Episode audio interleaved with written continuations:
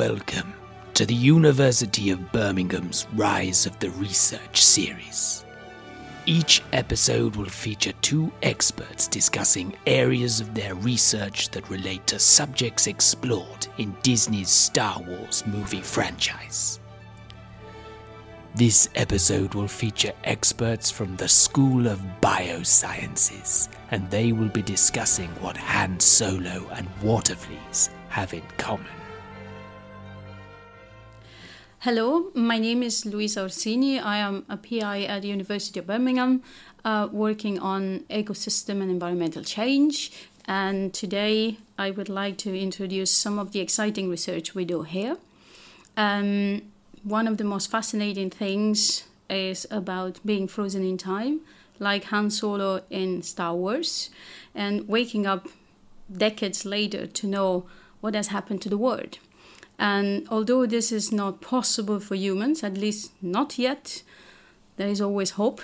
Um, there are animals out there that can do that on a regular basis, and one of these is an animal that we work with. Um, the name is Daphnia waterfleas, and you find them in every lakes and ponds, from very clean ones to very polluted ones. And the specialty of these animal is to um, sleep for a very long time. Our oldest animal is 700 years old. It's very spectacular what they can do, and there are several ways in which we use this animal. And I would like to hand it over to one of my PhD students that is leading this research. His name is Muhammad Abdullahi, and Yeah. he's joining us today. Uh. Muhammad, why don't you tell us a bit more about your research? Hello. Also, as Dr. Luisa Orsini has said, my name is Muhammad Abdullah from Nigeria. I'm actually working with her in this I mean, interesting research, trying to find sustainable solutions to bring about and clean water for the world in general. And uh, we are using this keystone species, this very important organism that is found in freshwater environment. It feeds on different kind of things, particles, nutrients, small algae, algae, small animals like the algae. And on the other hand, it is being fed by larger animals. So, in essence, anything that affects this key organism known as Daphnia disturbs the whole environment in the water. And in a more general sense, we are trying to uh, actually harness the potential of this animal since it could able it could actually you know filter a lot of things in the water Like a small vacuum cleaner. like a small vacuum cleaner just like you said yeah we could actually apply that in a more broader sense why not we use it in removing more dangerous substances that are found in water Such like- as? Like, yeah. Yeah, Can like- you give us an example? yeah for example we all know that we you know take different kind of drugs. When we're sick we go to the um, the pharmacies we're given prescriptions. We take these drugs. At the end of the day our body actually metabolizes or break down just little of these chemicals. And the rest goes into the lavatory when we excrete or anything. And it ends up in the water again. Uh, since most of these treatment plants are actually not designed to actually remove these small minute substances, they end up finding themselves in the system of larger animals in rivers where they encounter these chemicals through feeding and other stuff. So are you saying that they come back and we eat them again? Oh yes, over time, when these chemicals begin to you know build up in the tissue of these larger animals like fishes, reptiles, snails, we end up eating these animals because most humans are so interested in seafoods. And at the end of the day, you eat fish. Fish is highly, you know, the fish has already taken up these chemicals and you're eating it. And it goes back in your system again. And at the end of the day, you fall sick. So in essence, we it is essential we remove these chemicals. And this organism has shown promising potentials. For example, during my research in the lab, trying to see how it could be able to remove a very carcinogenic or chemical that causes cancer, known as PFOS.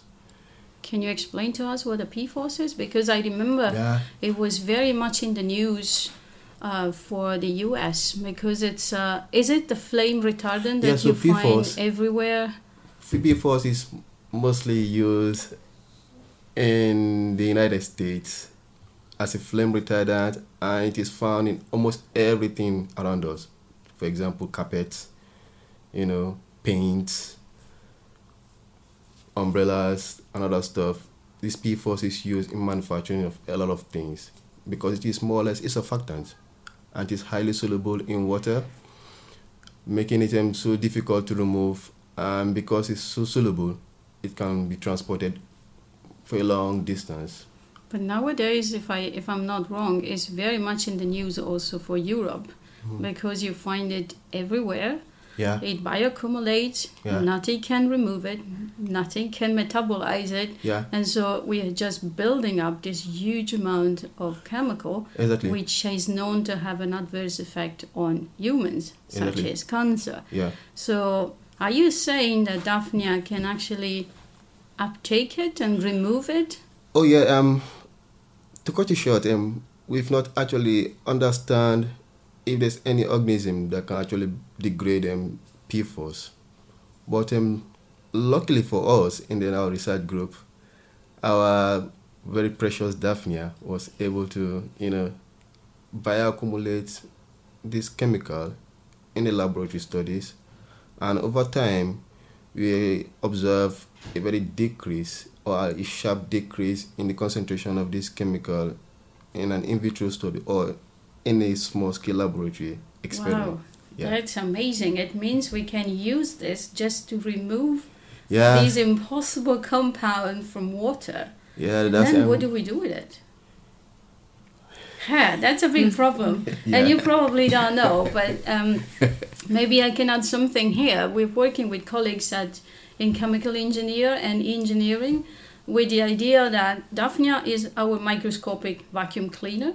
We remove all the nasty stuff from water and then we have it concentrated in something that is however better than just being dissolved in water and as this this biomass is then taken away and used to produce methane or other sources of energy so that everything is cleaned and we are creating energy from a negative source. Yeah, that's true. so yeah that's amazing. Yeah, but so I have I have a question now for Neve, which is our second PhD student here, and she doesn't work with Daphnia, but somehow as a link to the Star Wars theme. So can you tell us, Neve, what you're working on? Hi, I'm Neve. I sadly don't work with Daphnia because not every animal is quite so cool. They can't all sleep for a very long time. I instead have to work with the traces that they leave behind. So, as we go about our daily lives, we leave bits of skin and hair and poo, which contain bits of our DNA. And in the right conditions, these little bits of DNA, our genetic code, can be preserved for hundreds of years. And so then I can scoop them back up and find out what lived in a lake 100 years ago, almost like ghosts. Visited ghosts from uh, Obi Wan Kenobi. yeah, Oh my God, that's exciting! Yeah, it's super cool. So I can look at these bits of DNA and use high tech machines to find out exactly which animals or plants or microbes the DNA came from. So I know what's lived in our special lake for the last hundred years. And that's really interesting because we can tell what effect uh, environmental factors like pollution or climate change had on all the things that lived in the lake. So if we can tell that with a particular type of pollutant, the balance of everything that lived in the lake shifted so that one group of organisms died out. We can say that this type of pollutant shouldn't be used again because it has such damaging effects. Oh, industry will not be happy. No. but sadly, someone's got to do it. But that's really hard to work out because we've got hundreds of organisms and probably hundreds of different things that we're polluting the environment with. So we have to use advanced uh, artificial intelligence, machine learning type Oh, algorithms. that's a difficult term. Can you explain it to us? It is. It sounds really tricky, but it's just like what Facebook and Instagram use. So we base it on our past behaviour to predict future patterns. So what have you Googled lately? If are you doing your Christmas shopping and searching lots of shoes, then you'll be served adverts for lots of shoe shops. And that's a bit like that here. So if we can tell that a certain type of chemical has caused really damaging shifts, then we know that that type will probably cause damaging shifts in the future in another environment too. Yeah, and actually, I want to add this is a very exciting new science, and we were able to rank the most negative chemicals. And that means instead of looking at 20,000 that are dumped in the environment, you're looking at the top 10. And that means you can go to the exact producer and say, hey man, you need to stop producing that because it's ruining our biodiversity. And again, just to bring it back to the meaning of biodiversity, we have to remember this is not only relevant to animals and wildlife, this is relevant to us because biodiversity sustain what is called ecosystem services, and these include water we drink, food we eat, and climate regulation. So it becomes extremely important that we preserve our resources. I think this has summarized more or less our exciting science. What I want to leave here for everybody is a general message. Uh, first of all, it is imperative and urgent that we do something about our environment because it's important for the animals and is important for ourselves.